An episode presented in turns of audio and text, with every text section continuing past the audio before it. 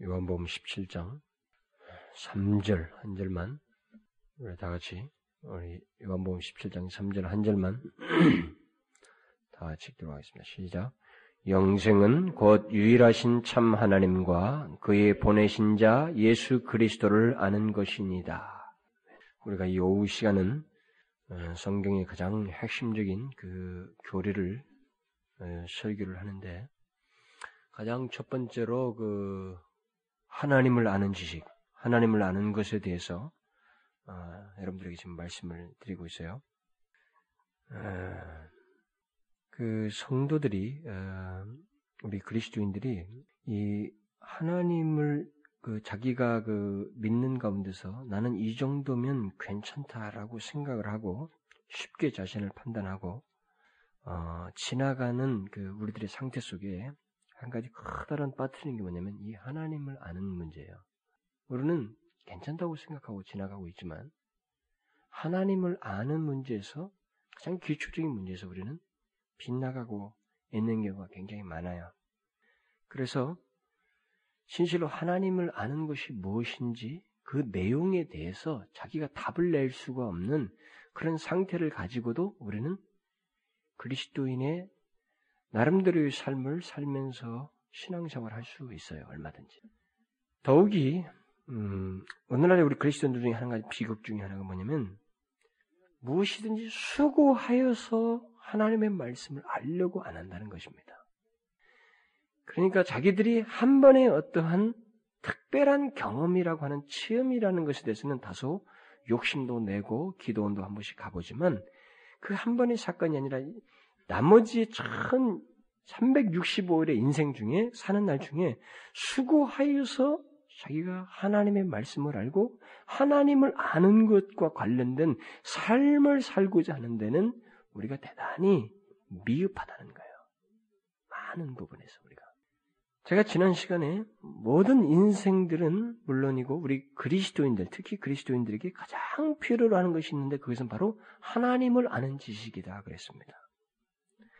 그 하나님을 아는 지식에 대한 서론으로서 제가 하나님을 아는 것과 하나님에 대해서 하나님에 관해서 아는 것 사이에 차이를 말씀을 드렸어요. 그러니까 we know God과 굳이 know를 쓰기 시작하면 we know about God. 그러니까 하나님을 아는 것과 하나님에 관해서 아는 것 사이에 이 차이가 있는데 이 차이를 분별하지 못하고 우리는 신앙생활을 하는데 하나님에 관해서 아는데도 불구하고 자신이 하나님을 알고 있다고 생각을 하고 신앙생활하는 사람이 허다하다는 것입니다. 하나님에 대해서 하나님에 관해서 아는 사람에게는 하나님이 어떻고 저떻고 말을 하고 또 자신이 믿는 믿음이 어떻다고 할지라도 그 안에는 한 가지 빠진 게 있어요. 자기가 믿는 하나님에 대한 순전한 지식이 없기 때문에 생기가 없습니다. 감격이 없어요. 거기에 영적 생기와 헌신의 열망이 없습니다. 막연한 거예요. 그냥 예배당에 가는 겁니다. 그냥 예배 드리는 거예요. 참여하고 마는 것입니다.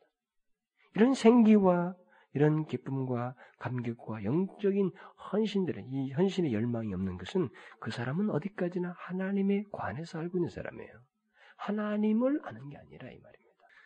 저는 오늘도 계속해서 하나님을 아는 것에 대해서 한 번 더 말씀을 드리려고 해요. 제임스 패커가 하나님을 아는 것과 관련해서 몇 가지 중요한 질문을 하고 거기에 대해서 성경적인 답을 스스로 내리는 그런 서론적인 얘기를 한 게 있어요. 그것을 읽어드리면 우리는 무엇을 위해서 창조되었는가? 하나님을 알기 위해서입니다. 우리는 인생에서 어떤 목표를, 목표를 세워야 하는가? 하나님을 아는 것이 목표입니다. 예수님이 주시는 영생이란 무엇인가? 하나님을 아는 지식이 바로 그것입니다. 영생은 곧 유일하신 참 하나님과 그, 그의 보내신 자 예수 그리스도를 아는 것입니다. 삶에서 다른 어떤 것보다도 기쁨과 즐거움과 만족을 가져다 주는 최고의 것은 무엇인가? 하나님을 아는 지식입니다. 여호와께서 이같이 말씀하시되 지혜로운 자는 그 지혜를 자랑치 말라. 용사는 그 용맹을 자랑치 말라. 부자는 그 부유함을 자랑치 말라. 자랑하는 자는 이것으로 자랑할지니 곧 명철하여 나를 아는 것이다. 인간이 처한 모든 상태 중에서 하나님께 가장 기쁨을 드리는 상태는 어떤 것인가? 바로 그분을 아는 지식이다. 나는 번제보다 하나님을 아는 것을 원하노라. 고 하나님께서 말씀하셨습니다. 이렇게 패커는 아주 중요한 것들을 쭉 열가면서 우리에게 분명한 한 가지 답을 제시하고 있어요. 우리가 창조된 것도 하나님을 알기 위해서이고, 우리에게 세워진 목표도 하나님을 알기 위해서이고, 인간이 그것을 인정하든 안 하든 그 상관이 없어요. 일단 만드신 하나님에 의해서 우리에게 주신 그 목표는 하나님을 아는 것이고, 하나님께서 주시는 영생, 곧 구원 또한 하나님을 아는 것이다. 구원이란 무엇이냐? 바로 하나님을 아는 것이다. 그뿐만 아니라 우리의 삶에 있어서 기쁨과 즐거움과 만족을 가져다 주는 최고의 것 또한 다른 것이 아니라 하나님을 아는 것이다. 이렇게 말했어요. 이처럼 우리가 이 땅을 살면서 가장 우선적으로 해야 할 일, 그리고 가장 중요시 해야 할 일이 하나님을 아는 것이라는 사실을 알게 된다면 우리 앞에 펼쳐지는 수만 가지 사건들과 일들은 그것이 관계이든 일이든 공부이든 그것이 무엇이든 그 모든 것들은 저절로 제 위치를 찾게 된다는 거예요. 응? 그것이 우선하고 소중하다는 걸 알게 되면 그 다음부터는 우리가 지금 긴급하게 여기는 모든 문제들이 제 위치로 착착착 돌아간다는 것이죠. 사람들이 이 순서를 바꿈으로 인해서 혼란과 낭만과 허무함과 공허함을 이 세상에서 계속 느끼는. 자, 그러면 하나님을 아는 것이란 무엇인가? 어떤 신비주의자들의 생각처럼 자기가 무엇인가를 묵상하게 될 때 느끼는 특별한 감정인가? 아니면 몸에 흐르는 어떤 전율 같은 것인가? 어떤 그런 특별한 체험을 말하는가? 어떤 특별한 지적인 깨우침을 말하는가?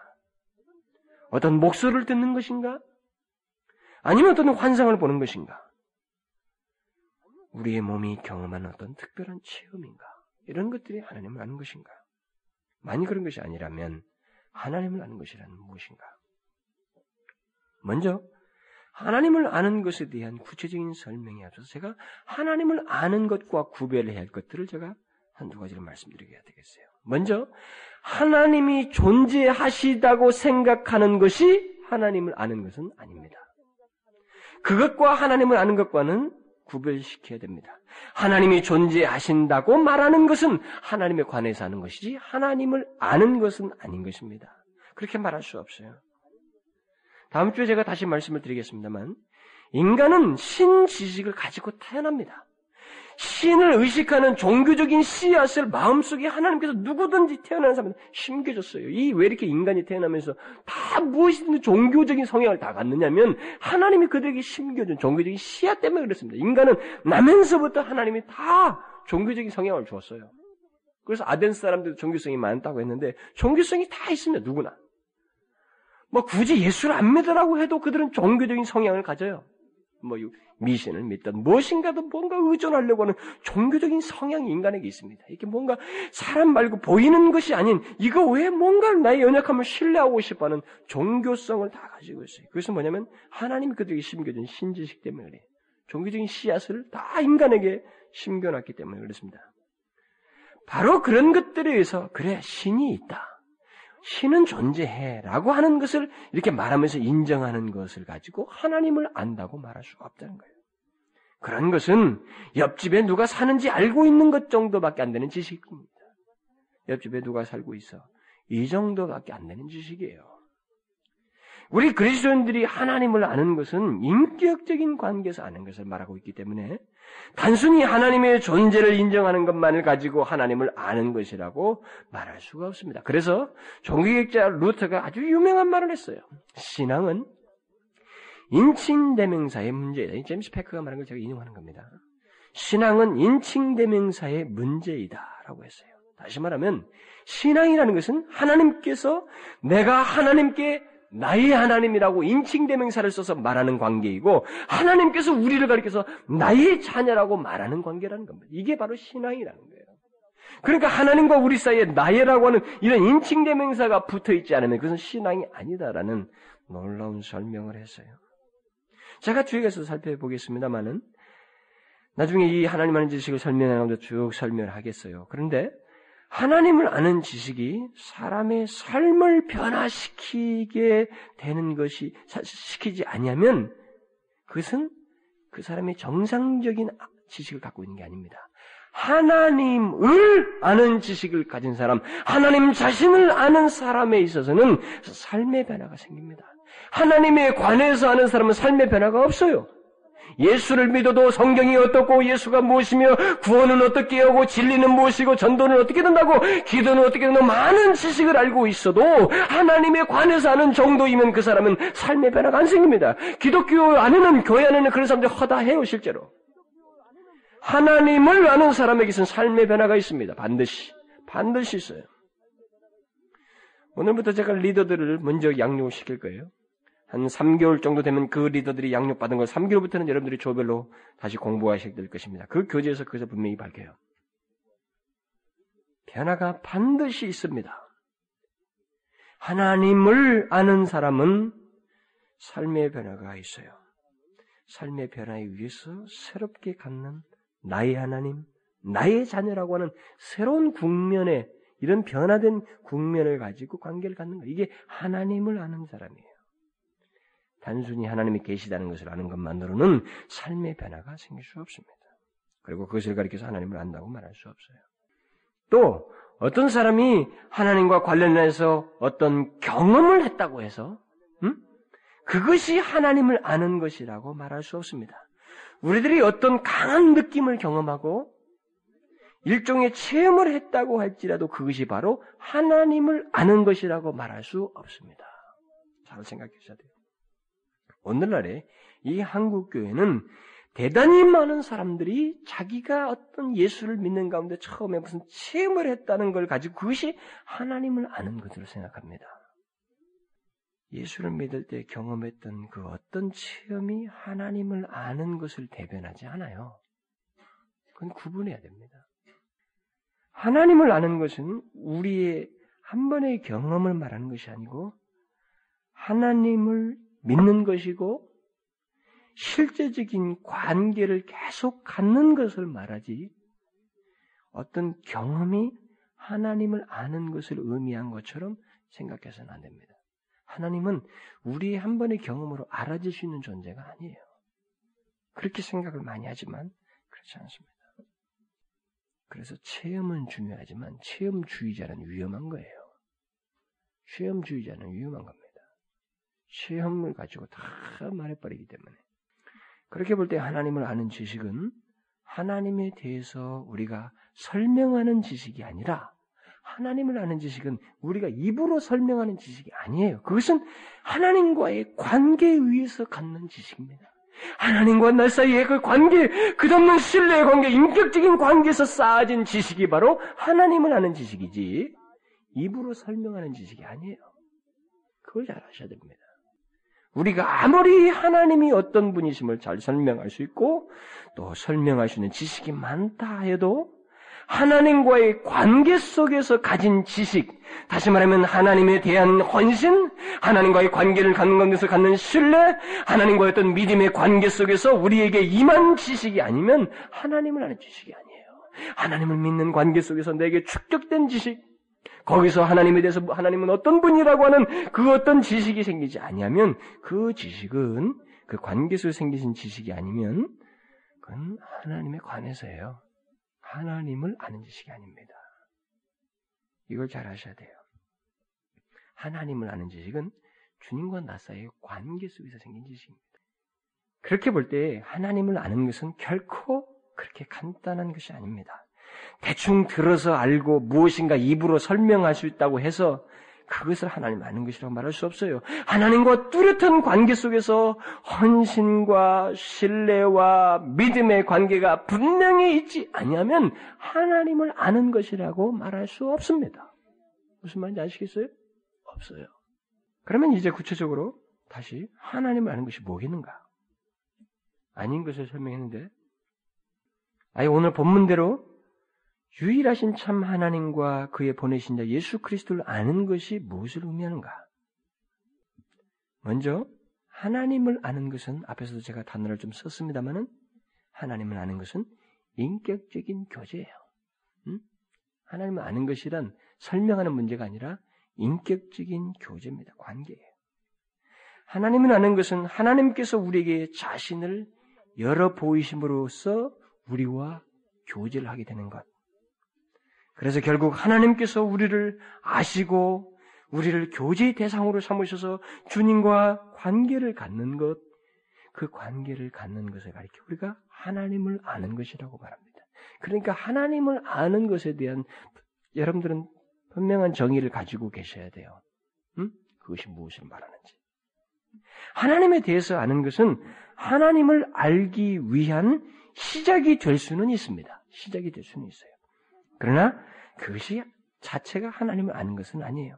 하나님을 아는 것은 하나님과의 인격적인 관계입니다. 교제예요. 이렇게 볼 때 성경과 신학을 많이 연구해서 많은 지식을 가지고 있는 사람보다 어떤 심지어 신학자나 목사보다도 순수하게 하나님의 말씀을 들으며 하나님과의 관계를 가지고 있는 평범한 신자가 얼마든지 하나님을 더 깊이 알 수 있습니다. 무슨 말인지 아시겠어요? 하나님을 아는 것에 대한 이 정의를 똑바로 알고 계시면 얼마든지 목사나 신학자보다도 평범하게 하나님의 말씀을 따라 순수하게 주님과 관계를 갖는 신앙의 관계를 갖는 이 평범한 신자가 더 하나님을 깊이 알 수 있어요. 하나님을 아는 것은 이런 지식이 아니기 때문에. 더 구체적으로 말하면 하나님을 아는 것은 우리의 전 인격을 통해서 갖는 관계입니다. 다시 말하면 우리의 인격의 구조, 구성 요소인 지성과 감정과 의지를 통해서 갖는 관계를 하나님을 아는 것이라고 말합니다. 이렇게 전 인격을 통하지 않으면 그것은 완전한 인격적인 관계가 아닙니다.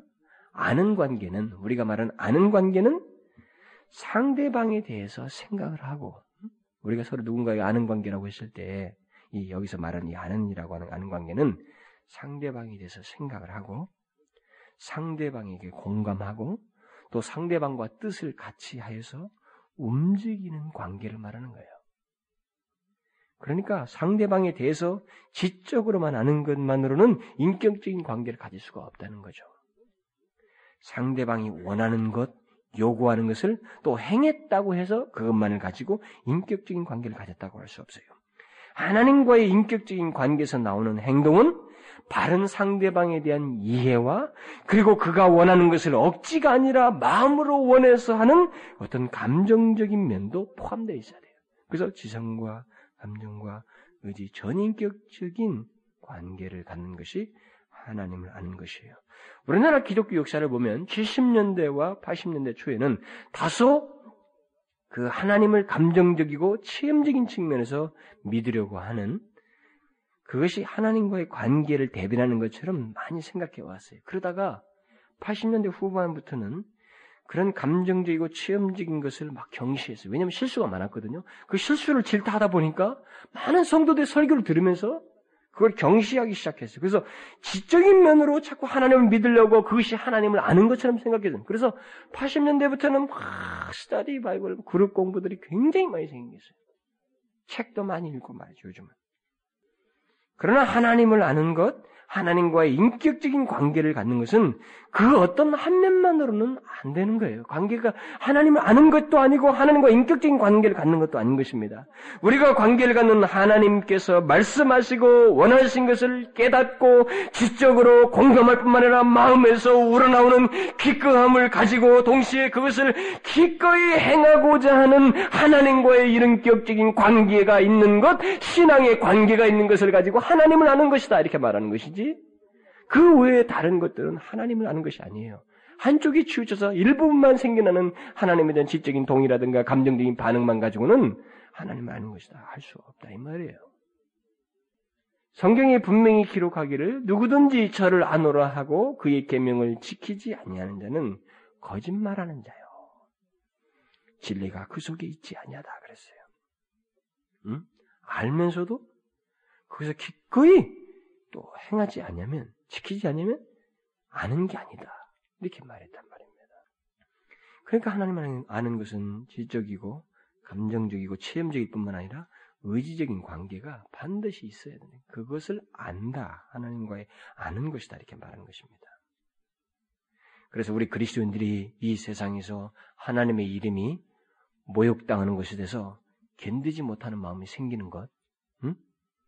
바로 그가 하나님을 알고 있고 하나님과 인격적인 관계를 가지고 있기 때문에 생겨나는 거예요. 응? 예수를 믿으면서 하나님이 모욕당하는 현실에도 여러분들에게 아무런 반응이 생기지 않으면 하나님과 인격적인 관계를 갖고 있지 않다는 단적인 증거입니다. 그건 아는 게 아니에요, 지금. 관에서 알고 있는 겁니다. 만약 하나님과 바른 인격적인 관계가 있지 않다고 한번 여러분 생각해 보십시오. 어떻게 자기에게 굴력이 되고 물질적으로 손해가 되는 일을 감내하면서 보이지도 않는 하나님, 그 하나님이 원하시는 것을 행할 수 있겠어요? 하나님과의 인격적인 관계, 진실로 그를 알기 때문에 그를 위해서 고난 중에도 그가 원하심을 따라서 마음으로 원해서 행하게 되는 거예요. 이 아는 관계이기 때문에. 이처럼 하나님을 아는 것은 결코 추상적이고 피상적인 게 아니고 대단히 실제적이고 대단히 현실적인 겁니다. 예수 믿는 신앙을 추상화시켜 버리면 안 돼요. 현실 속에서예요. 다니엘처럼 불구덩이다 던지는 그 순간에서 나타나야지 이 머릿속에서 맴맴도는 것은 관에서 알고 있는 것이고 신앙의 관에서 알고 있는 거예요. 신앙을 소유한 자가 아닙니다. 하나님이 기뻐하시는 것을 인하여서 같이 기뻐하고 하나님의 이름이 모욕당하는 것 때문에 슬퍼하고 비탄에 잠기고 그런 하나님과 인격적인 관계를 가진 모습이 우리 가운데 있어야 하나님을 아는 것이다 말할 수 있는 거예요. 특히 오늘날 우리 한국 교회가 하나님을 아는 것을 너무 지적인 측면에서만 생각하고 있는 것은 정말 아쉬워요. 너무너무 아쉽습니다.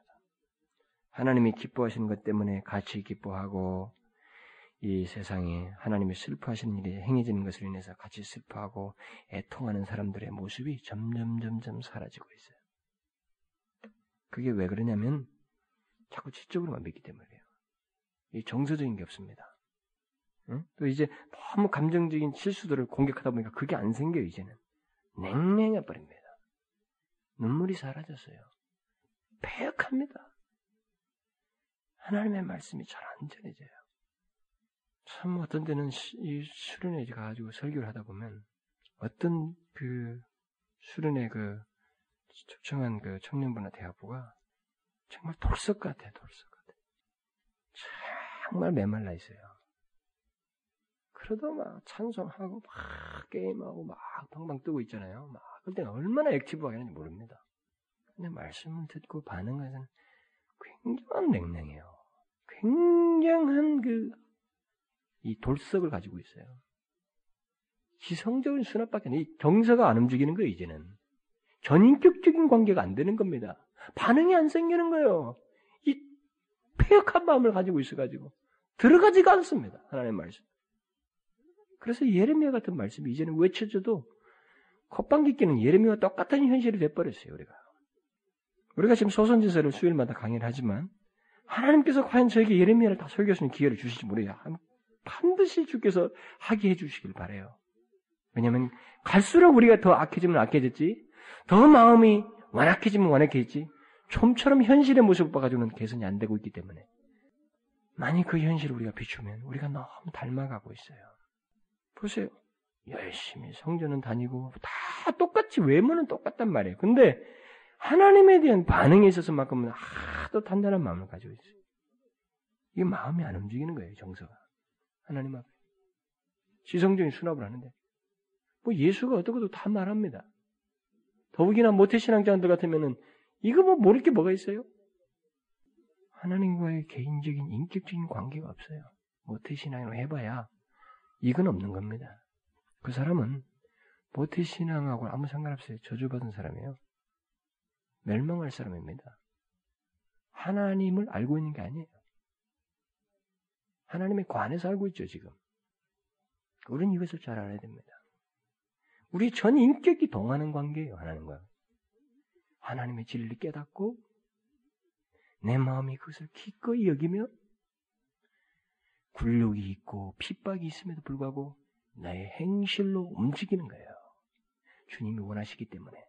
이런 관계, 이런 인격적인 교제를 가리켜 하나님을 아는 것이다. 이렇게 말한 거예요. 여러분들이 한번 그 성경에 있는 그 경험들 있잖아요. 성경에 있는 경험들. 시편 기자가 저희가 주의 법을 지키지 아니하므로 내 눈물이 시냇물 같이 흐르나이다. 여러분 이런 말씀 이해돼요? 저희가 이 사람이 타자 아니겠어요? 타자 다른 사람 다른 사람이 주의 법을 지키지 아니하므로 내 눈물이 시냇물 같이 흐르나이다. 이게 어떻게 성립이 됩니까? 상상해 보셨어요? 이 시편 기자의 고백 같은 거? 이거는 하나님과 인격적인 관계가 형성되어 있지 않으면 이게 생기지 않습니다. 이게 깨닫는 것 정도로 마음까지 이렇게 통하며 그것을 눈물로 실제로 흘리는 이 작업이 생기는 것은 하나님과의 그런 관계 때문이에요. 어떻게 해서 남의 때문에 불법 지키지 않는다고 하나님 법 지키지 않는다고 해서 눈물이 시냇물처럼 흐른단 말입니까? 하나님을 알기 때문에요. 하나님과 인격적인 관계를 갖고 있기 때문에 있습니다. 우리 그리스도인들은 하나님을 실망시키는 것 때문에 수치와 비통함을 느끼고 동시에 하나님께서 우리들에게 보이신 사랑 때문에 기뻐하고 말할 수 없는 영광스러운 즐거움으로 기뻐하는 그런 존재예요. 그게 바로 하나님과 관계를 갖고 있는 거예요. 그게 인격적인 관계를 가지고 있다는 것이고 하나님을 알고 있다는 겁니다. 그런데 우리가 강조해야 할 것은 이 하나님을 아는 것은 그런데 이 하나님을 아는 것은 무엇보다도 먼저 은혜라는 것입니다. 은혜. 하나님을 아는 방법으로 일반 계시와 하나님을 어떻게 알겠느냐라는 문제에 대했을 때 하나님께서 모든 인간에게 아까 신지식을 주셨다고 그랬잖아요. 양심이나 이런 신기는 것. 일반 계시와 자연 환경을 주시고 심지어 일반적인 그런 계시 말고 자연 환경을 통해서 하나님이 계신다는 걸 알고 말고 이 성경을 주네. 하나님이 직접 말씀을 하시는 거 역사 속에 들어와 가지고 너희들은 이렇게 하라. 나는 이것을 원하노라. 이렇게 직접 특별한 계시를 준 이 성경이 있어요. 특별 계시가. 하나님을 알 수 있는 방법으로서 이런 일반 계시라든가 특별 계시가 있습니다. 우리가 다음에 다 설명할 거예요. 이 성경이 있습니다만은 그에 앞서서 우리가 먼저 기억해야 할 것이 있는데 그것은 우리가 하나님을 아는 것은 바로 그의 은혜 때문이라는 겁니다. 은혜.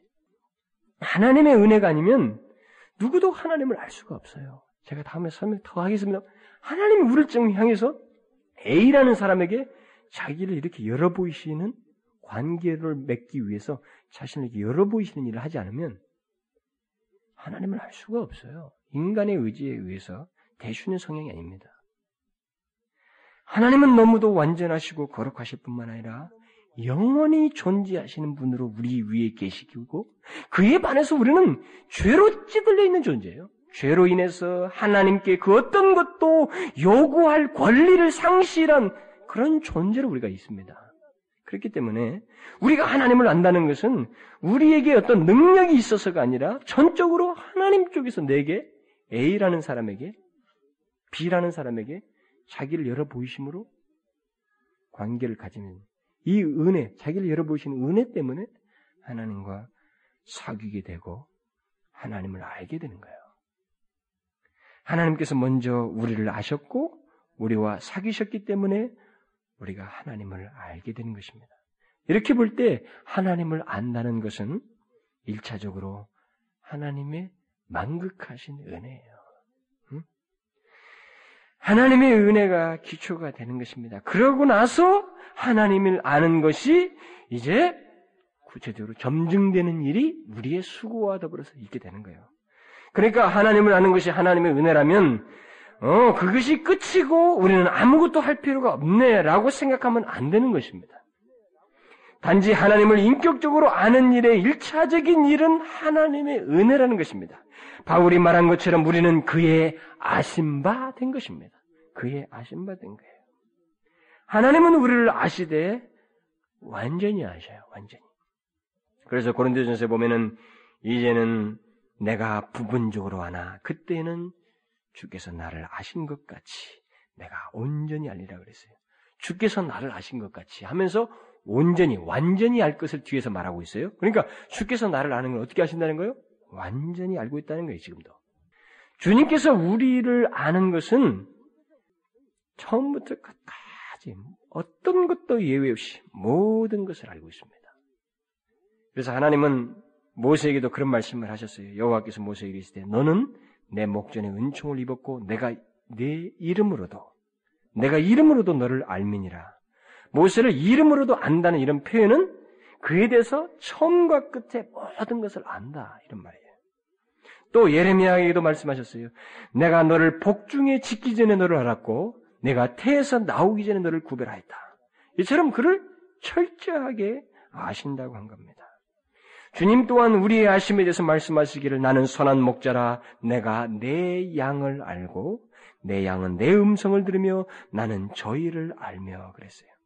그러니까 하나님을 아는 것과 관련해서 사실 중요한 것은 내가 하나님을 안다는 사실이 아니라 그 사실의 근저가 되는 하나님께서 먼저 나를 아신다는 것, 하나님께서 나를 아신다는 것이 더 중요한 거예요. 음, 이게 더 중요한 겁니다. 하나님께서 먼저 나를 아셨기 때문에, 그리고 계속해서 나를 아시기 때문에 내가 하나님을 아는 거예요. 특히나 하나님은 우리를 아시되 지극히 사랑스러우신 분으로서 우리를 아시는 아시는 자이시에요. 그런데 말입니다. 하나님께서 나를 아시는 것의 정도는 우리가 상상할 수 있는 것을 초월합니다. 이것을 잘 아셔야 돼요. 예수 믿는 사람들이 그것을 많이 잊어버린데 하나님께서 나를 아시는 것의 정도는 우리가 감히 상상할 수 없는 정도입니다. 그의 눈은 우리를 조금도 우리에게서 눈을 떼지 아니하시고 내게서 벗어나지 아니하시고 한순간도 내게서 떼지 아니하시는 아심이에요. 이것을 우리가 알아야 돼요. 하나님께서 우리를 아시는 것이 뭐 어느 정도인지. 그러니까 하나님을 아는 자는 누구든지 바로 이런 사실을 기억을 해야 됩니다. 하나님께서 나를 사랑 가운데서 계속 아시되 나의 영원한 유익을 위해서 나를 지켜보고 계시며 그것도 한순간도 나를 향해서 눈을 떼지 아니하고 지키신다는 사실을 보신다는 사실을 알고 있어야 돼요. 만약 그런 사실을 알게 된다면 항상 나와 함께 하신다는 사실을 알게 될 때 우리는 이 세상에 살지만 바로 하나님으로부터 오는 엄청난 위로를 받게 되는 거예요. 그리스도인들의 생기와 활력은 바로 이 같은 사실로부터 생기게 되는 겁니다. 하나님께서 나의 모든 것을 아시고 그의 나의 모든 순간에 대해서 그가 아심바 된다는 것이 한면 우리로 하여금 깊은 어떤 큰 활력을 갖게 하고 생기를 갖게 하는 거예요. 비록 우리가 아무리 비참한 상태에 있다 할지라도 또 우리가 우리 스스로 볼 때 아무리 환멸스러운 모습을 가지고 있는 것처럼 본다 할지라도 우리가 잊지 말아야 할 것은 하나님께서는 우리에 대해서만큼은 그렇게 생각지 않는다는 거예요.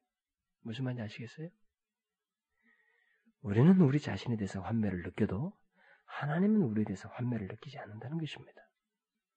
하나님은 우리에게 영원한 복을 주시기 원하셔야 되고 내가 볼 때도 환멸스러워 보이는 내 모습을 위해서 주님은 영원한 복을 주시기 원하셔요.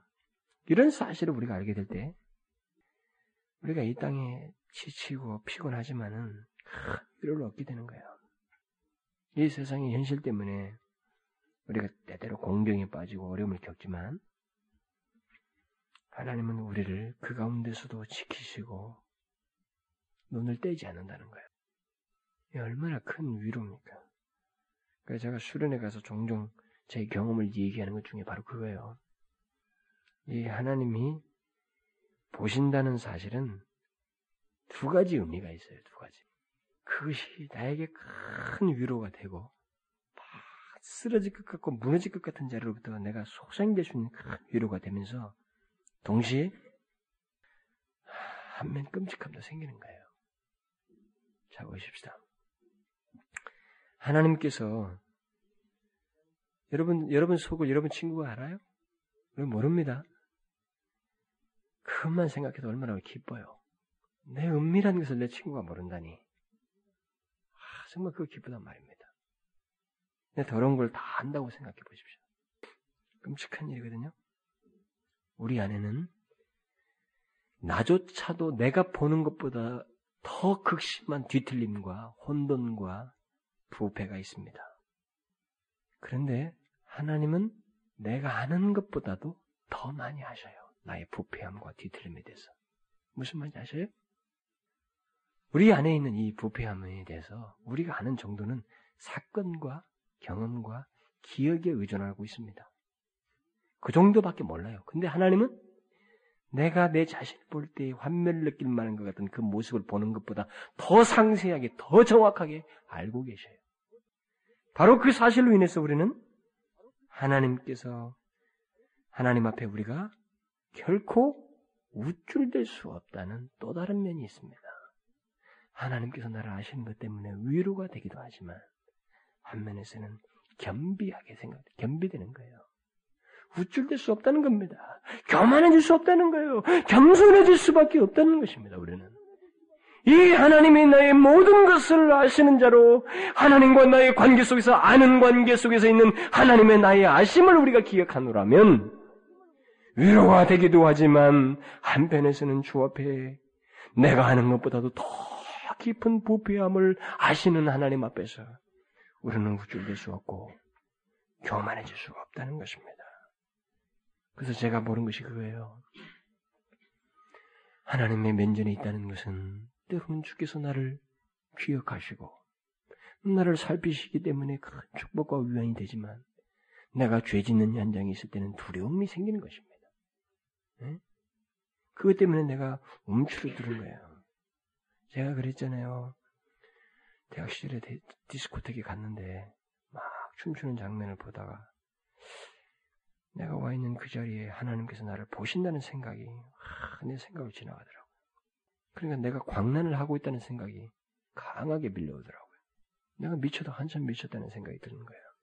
그 순간에. 우리가 주의 면전에 있다는 것은 여러 가지 의미를 부여합니다. 바로 이와 같은 반응을 또 일으키게 한다는 거죠. 겸비하게 한다는 거죠. 고작 그 사건을 통해서 그랬지만 주님은 그 사건을 불러일으키고도 남음이 있는 나의 썩음과 많은 죄악들, 이 그런 상태를 나보다 더 상세하게 아셔요. 그걸 안다면 우리는 하나님 앞에 겸비해야 되는 거예요. 우쭐대서는 안 된다 이 말입니다.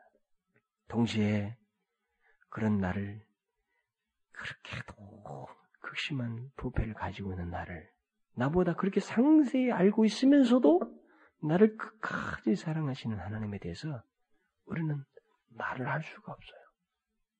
더 이상 말할 수 없는 깊은 감사의 마음을 갖게 되는 것입니다.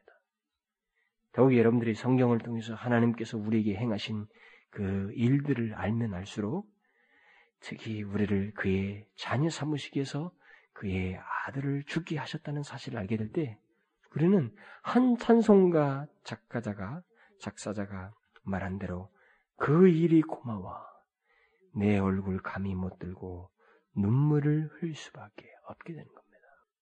그 일이 고마워 내 얼굴 감히 못 들고 눈물을 흘리네. 이렇게밖에 말할 수 없어요. 우리가 왜 하나님을 사랑하고 왜 그를 예배, 그에게 그를 예배하고 찬양해야 하는지 굳이 설명할 필요가 없는 것입니다. 그렇게 볼 때 하나님을 아는 것은 굉장히 많은 것을 포함하는 겁니다. 하나님께서 그렇게 무궁한 가치를 지불하시면서까지 먼저 나를 사랑하셨다는 것에서 시작하여 그런 말미암아 내가 하나님과 인격적인 관계를 갖게 됐다는 것 이것은 무궁한 가치를 갖는 거예요. 우리로 하여금 하나님을 향해서 진실한 반응을 갖게 하는 것입니다. 바로 그 관계는 나의 전 인격을 진실하게 쏟을 수밖에 없는 관계요. 누가 말하지 않아도 기쁨으로 그를 예배하고 그를 영화롭게 하고자 하는 관계가 되는 것입니다. 하나님을 아는 것은 인간이 소유할 수 있는 복 중에 최고의 복이에요. 그리고 그 가치는 영원합니다. 영원해요. 이 하나님을 아는 것은. 바로 이런 이유 때문에 우리는 사도 바울처럼 그리스도를 더 알고자 해야 됩니다. 내가 그리스도를 알려하여 그리스도를 더 알려해야 돼요. 육신의 장막을 벗고 영광스러운 하나님을 직접 배울 때까지 우리는 끝까지 그리스도를 더 알려해야 돼요. 여러분, 자신들을 한번 보십시오. 우리가 하나님을 알고 있습니까? 하나님에 관해서 알고 있습니까? 실제로 여러분들이 하나님을 알고 있다면 여러분들의 전인격적인 관계가 주님과 관계 속에서 형성되어 있습니까? 그 증거는 무엇입니까? 그것은 복이지만 그 복이 여러분들에게 분명히 있는지를 확인해야 됩니다. 우리 다 같이 하나님 앞에 말씀을 생각하면서 자신을 비추어서 우리가 기도합시다. 하나님 아버지요, 저희들이 지금까지 많은 것들에 대해서 말할 수 있었습니다. 하나님이 어떻다고 말입니다. 그러나 그것은 입술의 말이기 전에 주님과 나의 전인격적인 관계에 의해서 되어진 것들을 가지고 말하는지, 관계에 의한 지식들을 말하고 있는지 우리가 살피기를 원합니다. 주님을 신뢰하고 주님을 사랑하고 하나님과 가졌던 그 관계로 인해서 주님을 삶으로 말할 수 있는 그런 하나님을 아는 지식을 우리가 갖기를 원합니다. 주여 이것이 인생의 최고의 복이고 이, 이 땅에 있는 가장 귀한 복인 건 알지만 그 복이 우리와 상관없지 않게 하시옵소서. 그 복이 우리의 복이 되게 하시고 그 복을 인하여 하나님 앞에 겸비할 줄 알고 감사할 줄 알고 주님을 향한 마음을 내어놓고 신할 수 있는 마음이 있게 하여 주옵소서. 그래서 우리가 단호하게 부정할 수 있는 믿음의 능력들을 겸비하게 하여 주옵소서. 싸움이 예수 그리스도의 이름으로 기도합니다. 아멘.